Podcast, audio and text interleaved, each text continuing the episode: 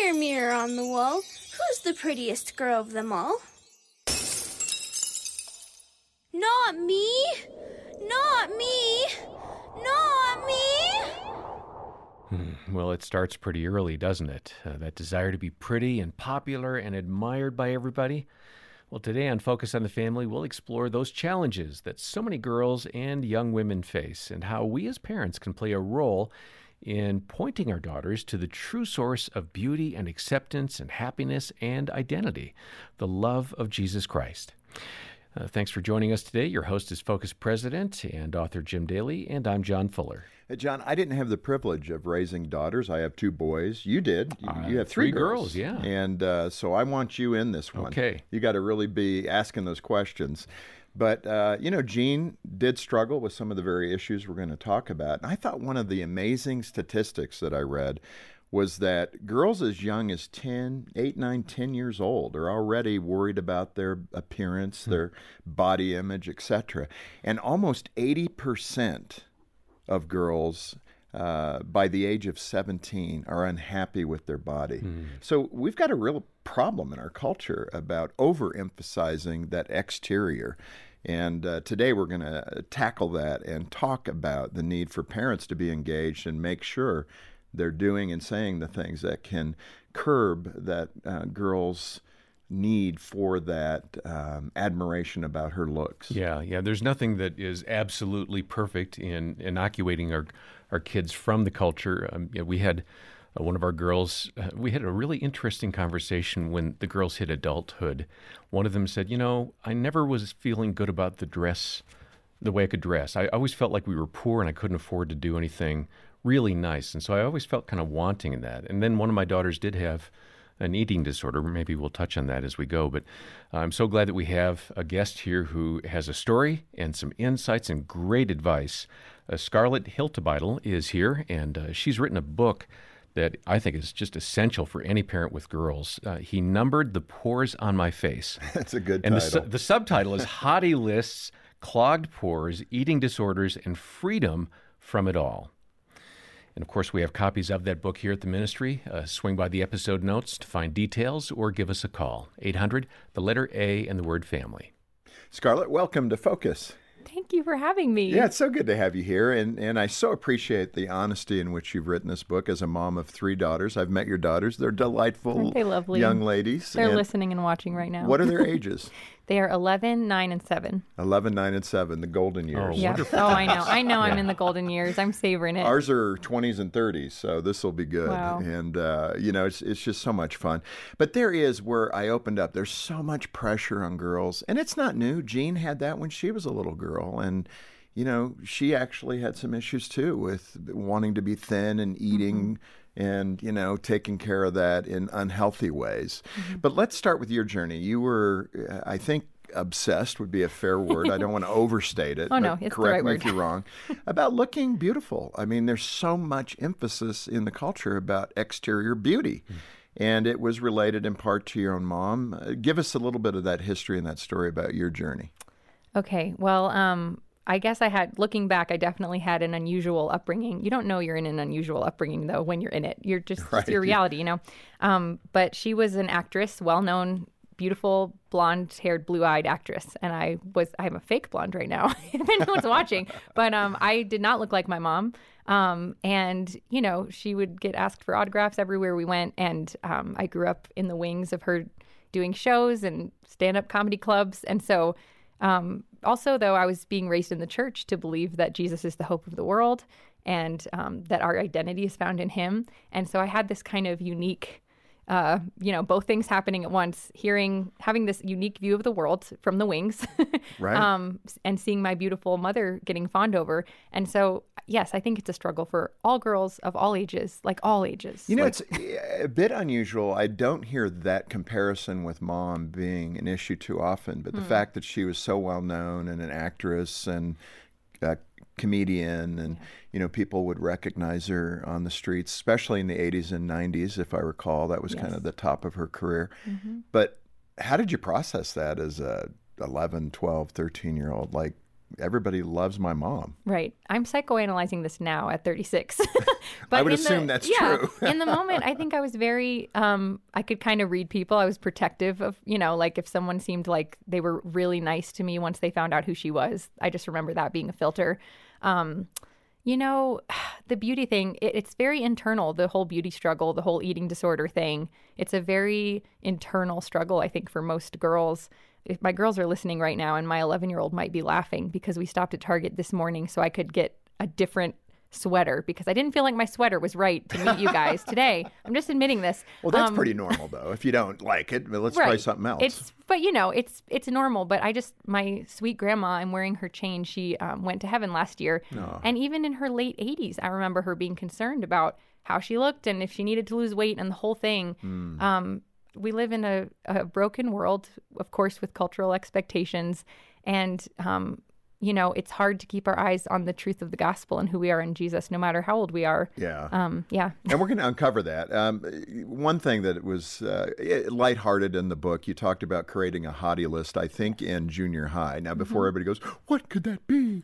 I mean, I think innocent. That's kind of a normal thing, you know, who are the guys that are kind of cute, right? Uh-huh. And who might like me is kind of the hottie list, I believe. So tell me about the hottie list. The hottie list is still talked about in our family. I think I was 14. I had a hottie list. It was titled The Hottie List. Mm-hmm. And it was pretty much, I think I went to school with 18 boys in my Christian school. And so it was just their names ranked. All 18. Ranked cuteness, dreaminess, how likely they are to fall in love with me. I think that was the criteria. Yes. And I was I'm so proud of my oldest daughter in junior high out there because she's handling growing up with so much excitement and grace. Like she's just like, yay, I'm growing up. I was the opposite. I was just very embarrassed. And I thought, oh, I can't like boys because that means I'm growing up. And so I hid this hottie list under my mattress. Like, okay, nobody needs to know. I'm still a kid. And then I had a unique family. My adoptive dad was like the laundry and dish guy. You know, my mom. Yeah. My mom's a creative. She taught me about creativity. Right. So he was battening down the hatches, keeping the house clean. Exactly. Okay. And I was at school one day, and apparently he was changing sheets and found my hottie list. Ah. And when I came home, he looked at me and he said, "Scarlet, I was changing your sheets." And as soon as he said that, I collapsed in horror and ran into my closet. I will never forget it. I wouldn't come out of my closet sobbing. I mean, very emotional, so humiliated about my hottie list. And I don't, there you go. That's the story. It's probably pretty common at that age, to be honest, and maybe even younger. You point girls to the story of Eve in Genesis 3, where she was tricked by the lies of the serpent, the enemy. Mm-hmm. In the Garden of Eden. How does that relate to the beauty obsession that many girls and young women are experiencing today? Yeah, Eve was the first one to believe the lies of the enemy. You know, do you really have everything good? Does God really love you? Is he really telling you the truth? And, you know, I think the hottie list and me trying to be worthy of these 18 hotties, you know, liking me, I think it's all about wanting to feel that peace and worthiness. You know, we all want to be loved. We all want to feel like we're worthy of love. And it's so easy to believe that same lie that Eve believed in the garden of like, okay, I've got to look some way or do something or be some way to make these people around me validate that I'm worthy of love. And the gospel tells us the opposite, you know, but it all traces down to that. No matter if you're a 13-year-old, 12-year-old, whatever I was, listing hotties and putting on blue eyeliner and hoping to look as perfect as possible. Or if you're, you know, no matter what you are, if you're 89 and thinking, I got to go on a diet. Yeah, I think it's so easy because we live in this physical world. Yeah, so true. Scarlet, for those of us who have multiple daughters, I think it's pretty common for one of them to feel like they're getting all the compliments. That happened for us. My oldest daughter probably had people telling her that she was really pretty. My middle daughter will say, nobody's ever told me that. Mm. Have you experienced that dynamic with your own girls? Oh, yeah. And I mean, they could all say that about different qualities that they have. We have three very different looking, beautiful girls. My oldest looks more like me, beautiful brown hair, brown eyes. My youngest looks like my mom, blonde hair, blue eyes. The genetics got in somehow. Because my husband also dark hair and dark eyes, so my mom's like, yay, you know, someone looks like Sleeper me. Sleeper jeans. Yes. But I remember my oldest, love you, sweetie, talking about you. I remember when she was, you know, 5 or 6 years old, just noticing that people would comment on her little sister's bright blue green eyes. And even, you know, my middle daughter, who is very special, who we adopted from China, she gets a lot of attention because she uses sign language to communicate. And she has a lot of special things about her. And I just think it's normal for daughters, women, girls to compare themselves like, oh, they're getting attention. What is it about them that's special? But how do you as a parent really dial into that, though? You know, here's what I do. I try to help them do what I try to do every day, which is it Colossians 3:2, set your mind on things above, not on earthly things. And when I do that, I can say, okay, no matter if I wore the right sweater to focus on the family today. You have a nice sweater, by the way. Thank you. It's from Target. That was the only place that was open.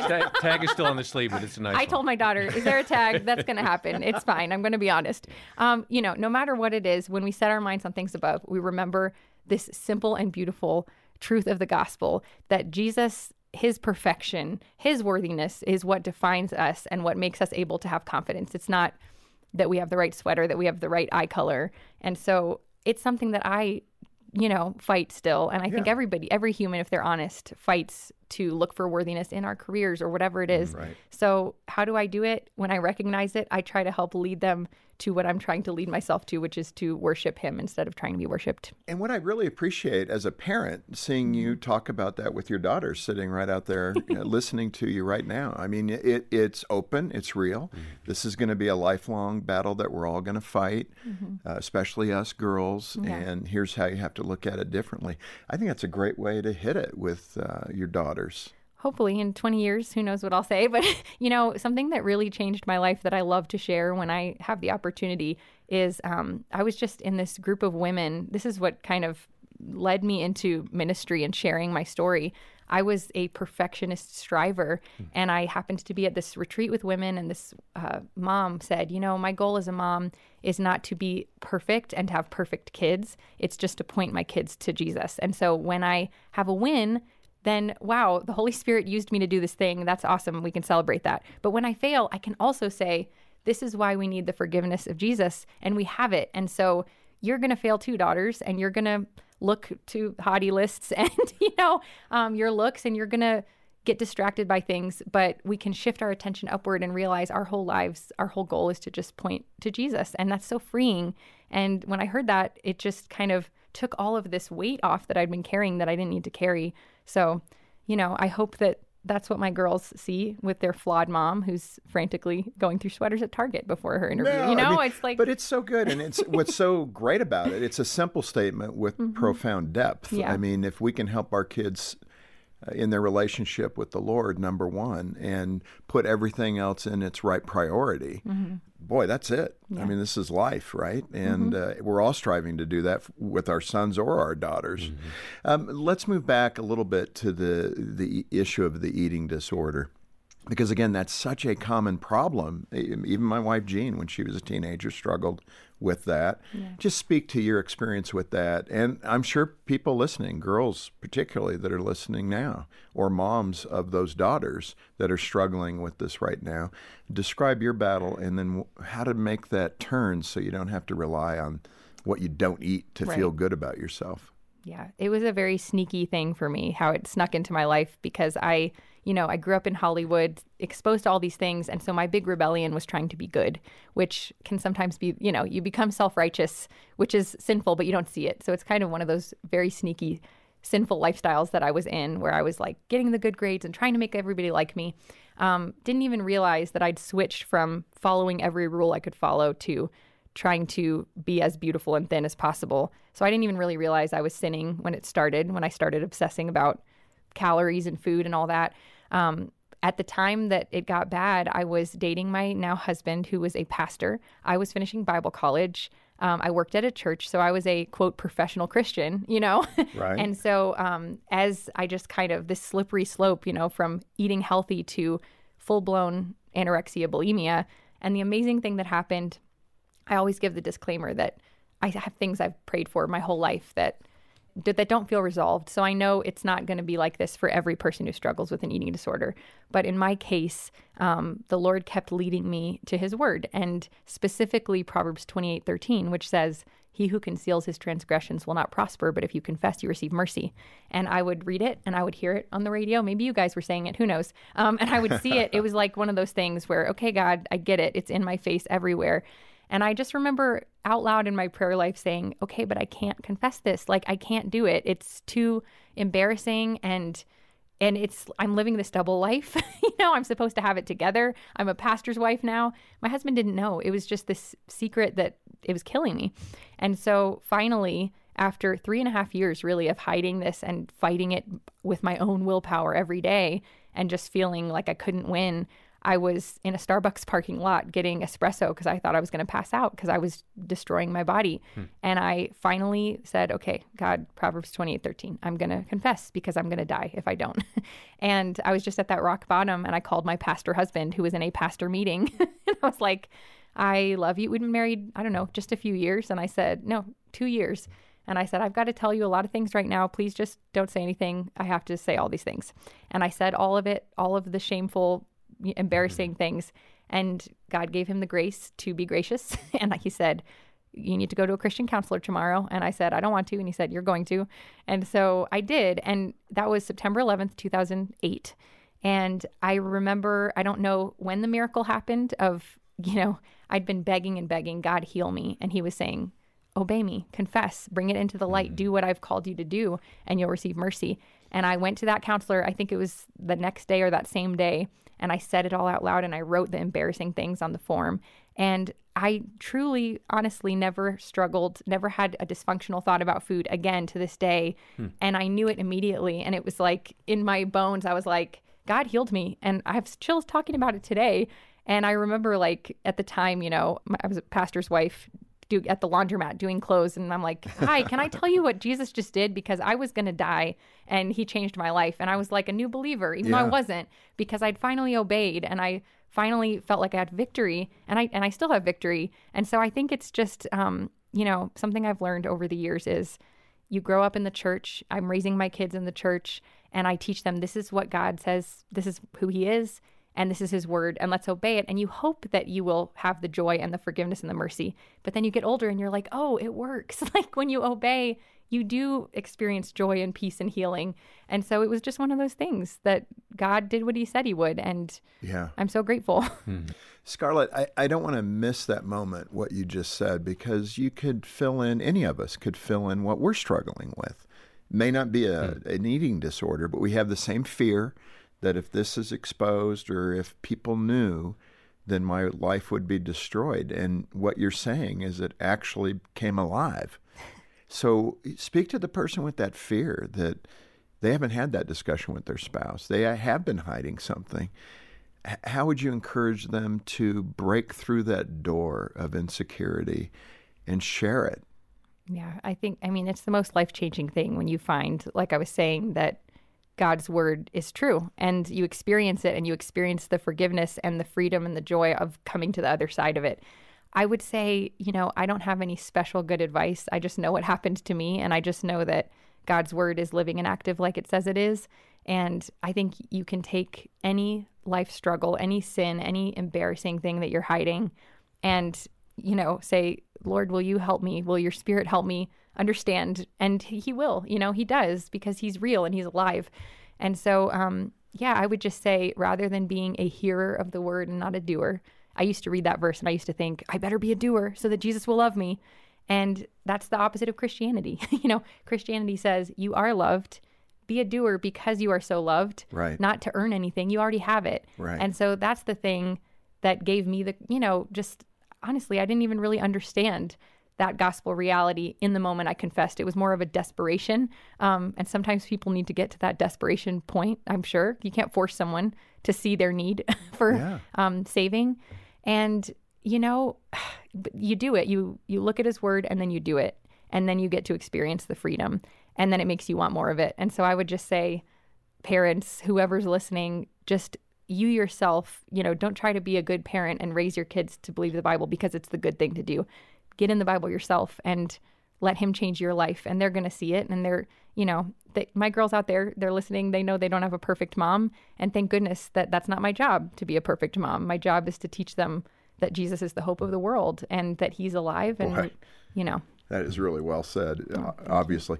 Let's move to the identity issue, because that's really the core of the book and where you're driving the readers. Figuring out who you are during the tween and teen years is so critical. I've tried to do that with my boys. It doesn't matter if you have daughters or sons. Yeah. But, you know, getting their identity rooted in Christ so they have a foundation for moving forward. It's so volatile if your teenager doesn't understand that. Yeah. You had an experience, another funny story, shopping at a jewelry store, I think, or a pet shop. No, it was a pet store. Yeah. And how did that work out to identity? Okay. So I think this was another middle school situation where I was auditioning for a play. There was a beautiful, talented girl who got the lead, of course, and I was in the chorus line because I don't have a beautiful voice. And I remember looking at her and just thinking, I want to be her, you know? And she had a beautiful voice and a beautiful face, and she was wearing like a dog collar, you know, what do you call it? Like a dog tag. Dog chain? Not a chain. More like a collar for a dog. A choker, but where you put the phone number if you lose your dog. She had that as a necklace. And I was like, okay, I can't have her voice, I can't have her beauty, but there's a pet supermarket on the way home from this acting school. So I was like, Mom, we got to stop. I got to get the dog tag. So I did. I put my name and my phone number on a dog chain, and I wore it to school, and it was very uneventful. The doors did not swing open and everyone applauded me. No, pretty much no one noticed, or they were like, are you wearing a dog collar? You know, it's just, and then I took it off, you know, by fourth period or whatever. Yeah. And yeah, identity. It's so hard. It's so hard at that age. It's so hard at every age, but especially when you're trapped in school with the same however many people every day and wanting to be admired. And so in that context, for the moms and dads, one, identifying that your child is struggling, and then two, what to do. Man, I know I'm always like a broken record, but the older I get, the more simple I see it. It's just, I think we just have to live authentic lives in front of our kids where we are confessing sin in front of them and turning from it in front of them. And, you know, if we see it in them, correcting them and helping them, but also recognizing that hopefully, you know, the goal of a Christian parent is we grow up and, you know, my three daughters are my sisters forever in eternity. And I'm so grateful that they are. My two little ones accepted Jesus this year, and it was so special. That's awesome. It was so special. But yeah, I don't think that there's a formula or a 12-step program that you can do to make your kids, I mean, that's the whole point of that lady who I was so grateful. I think, okay, here's my advice. I think get as many Christian influences in their lives as you can. Adventures and Odyssey, my kids are obsessed with that. We listen to Seeds Family Worship is scripture, a family band, scripture set to music. And I want other adults telling them and sharing testimonies with them, because that's how my life was changed. I was raised to believe that the gospel's true for years. And for whatever reason, I just, you know, pinpoint these specific moments that God used people living their lives and walking with Jesus. And that's what changed my life. So that's my all over the place answer. No. And it's really good. And it's being authentic with your kids, which I so appreciate. I remember walking in after, you know, a little discipline I had to do with Trent. He was in the top bunk bed, and I'm looking at him eye to eye. And I said, I felt bad because I kind of overreacted, not in an abusive way. Right. I just, you know, I gave him more verbiage than I should have. Yep. And I apologized to him. I said, man, Trent, I'm sorry. I mean, I didn't handle that well. And he smiled. And I went, now why are you smiling? And he goes, well, I didn't know parents had to apologize. But that's good. Isn't that the best lesson? I love stories. And, you know, I think of a few months ago, I just had to do this. And, you know, I'm up here talking to you guys about this. Even now, I can get in my mind and think, okay, I should have it down by now to where I don't have to apologize to my kids anymore. But I had one of those moments recently where I had to apologize. And I was so grateful to how they reacted. My oldest said, Mom, you forgive us all the time. Of course we forgive you. And it's just getting to experience that gospel grace from your kids. It's just a beautiful thing both ways. So I love that. The, you know, going back to the dog collar for a moment, the jewelry selection that you made, you also tie that in the book, I think, or at least mention, you know, Jesus is not our accessory. And this would be a good place to end, especially for teen girls and tween girls who are trying to adorn themselves to look better and to be that part. And moms that, you know, most likely encourage it to a degree. Yeah. Speak to that. Jesus is not your accessory. You know, I think we're all wired to want to do a good job at our Christianity, whatever we're doing. And so it's easy to kind of just, okay, my daily Bible reading, I'm going to make this part of my life. And that's going to show me God and show me that I'm doing a good job, losing sight of, okay, God's word is a gift. This is a relationship. I think that's something I already mentioned, Colossians 3:2, but my grandma, who I'm wearing her chain, she reminded me of that all the time. Set your mind on things above, not on earthly things. And that's not a one-time thing. When you get saved, it's a daily shifting of your focus. And so I think he overtakes our lives when we stop trying to use the Bible or him or our faith as a thing to add to our lives to make us better. Like, he will make us better, and we will do good works because his spirit lives in us. Yeah. I mean, that's so good. Scarlett, thank you for being with us. This has been terrific, and what great reminders. Thank you for having me. As parents to, be mindful of what we're exemplifying as followers of Christ, and making sure our kids, who are aware, almost painfully aware of our foibles, right, yep, as parents. And I like that idea of just getting out there and letting them know we're not perfect people, but we want to point you to Jesus, because that's the answer to all of our problems. He is the answer. And boy, if you want a copy of this great resource, get a hold of it here at Focus on the Family. When you do so, make a gift of any amount. We'll send it to you as our way of saying thank you. And that way, you're not paying shareholders. You're helping to save babies' lives, save marriages, and do so much more with the proceeds. So thank you for your support. Donate as you can, either a monthly pledge or a one-time gift, and we'll send that book to you. Once again, Scarlett's book is called He Numbered the Pores on My Face. The link is in the show notes, or give us a call. We'd be happy to tell you more. 800, the letter A, and the word family. 800-232-6459. And when you get in touch, be sure to ask about Brio Magazine, our teen girls magazine, which comes to you with a lot of faith-based perspective and content. It's a really engaging magazine. If you've got a teen girl in your life, she should be reading Brio Magazine. Learn more at the website or give us a call. Scarlett, it's been great having you with us. Thanks so much. Thank you. It was a joy. And coming up tomorrow, a challenge for husbands and wives who are entering those empty nest years. If we're going to have a life well lived and we're going to finish well, it's time for us to put our energy into our relationship with God and our relationship with our loved ones. On behalf of Jim Daly and the entire team, thanks for listening to Focus on the Family. I'm John Fuller, inviting you back as we once again help you and your family thrive in Christ. As a parent, it's easy to find myself sitting backseat to my kids, in the backseat. It's tough to be a step ahead, and full honesty, I'm pretty hard on myself when that happens. But I've found Practice Makes Parent, a podcast from Focus on the Family, hosted by Dr. Danny Huerta and Rebecca St. James. It helps me be more intentional and not feel alone when things get tough. Everything they share is practical and well-practiced, and I can use it right away. Listen to Practice Makes Parent wherever you get your podcasts.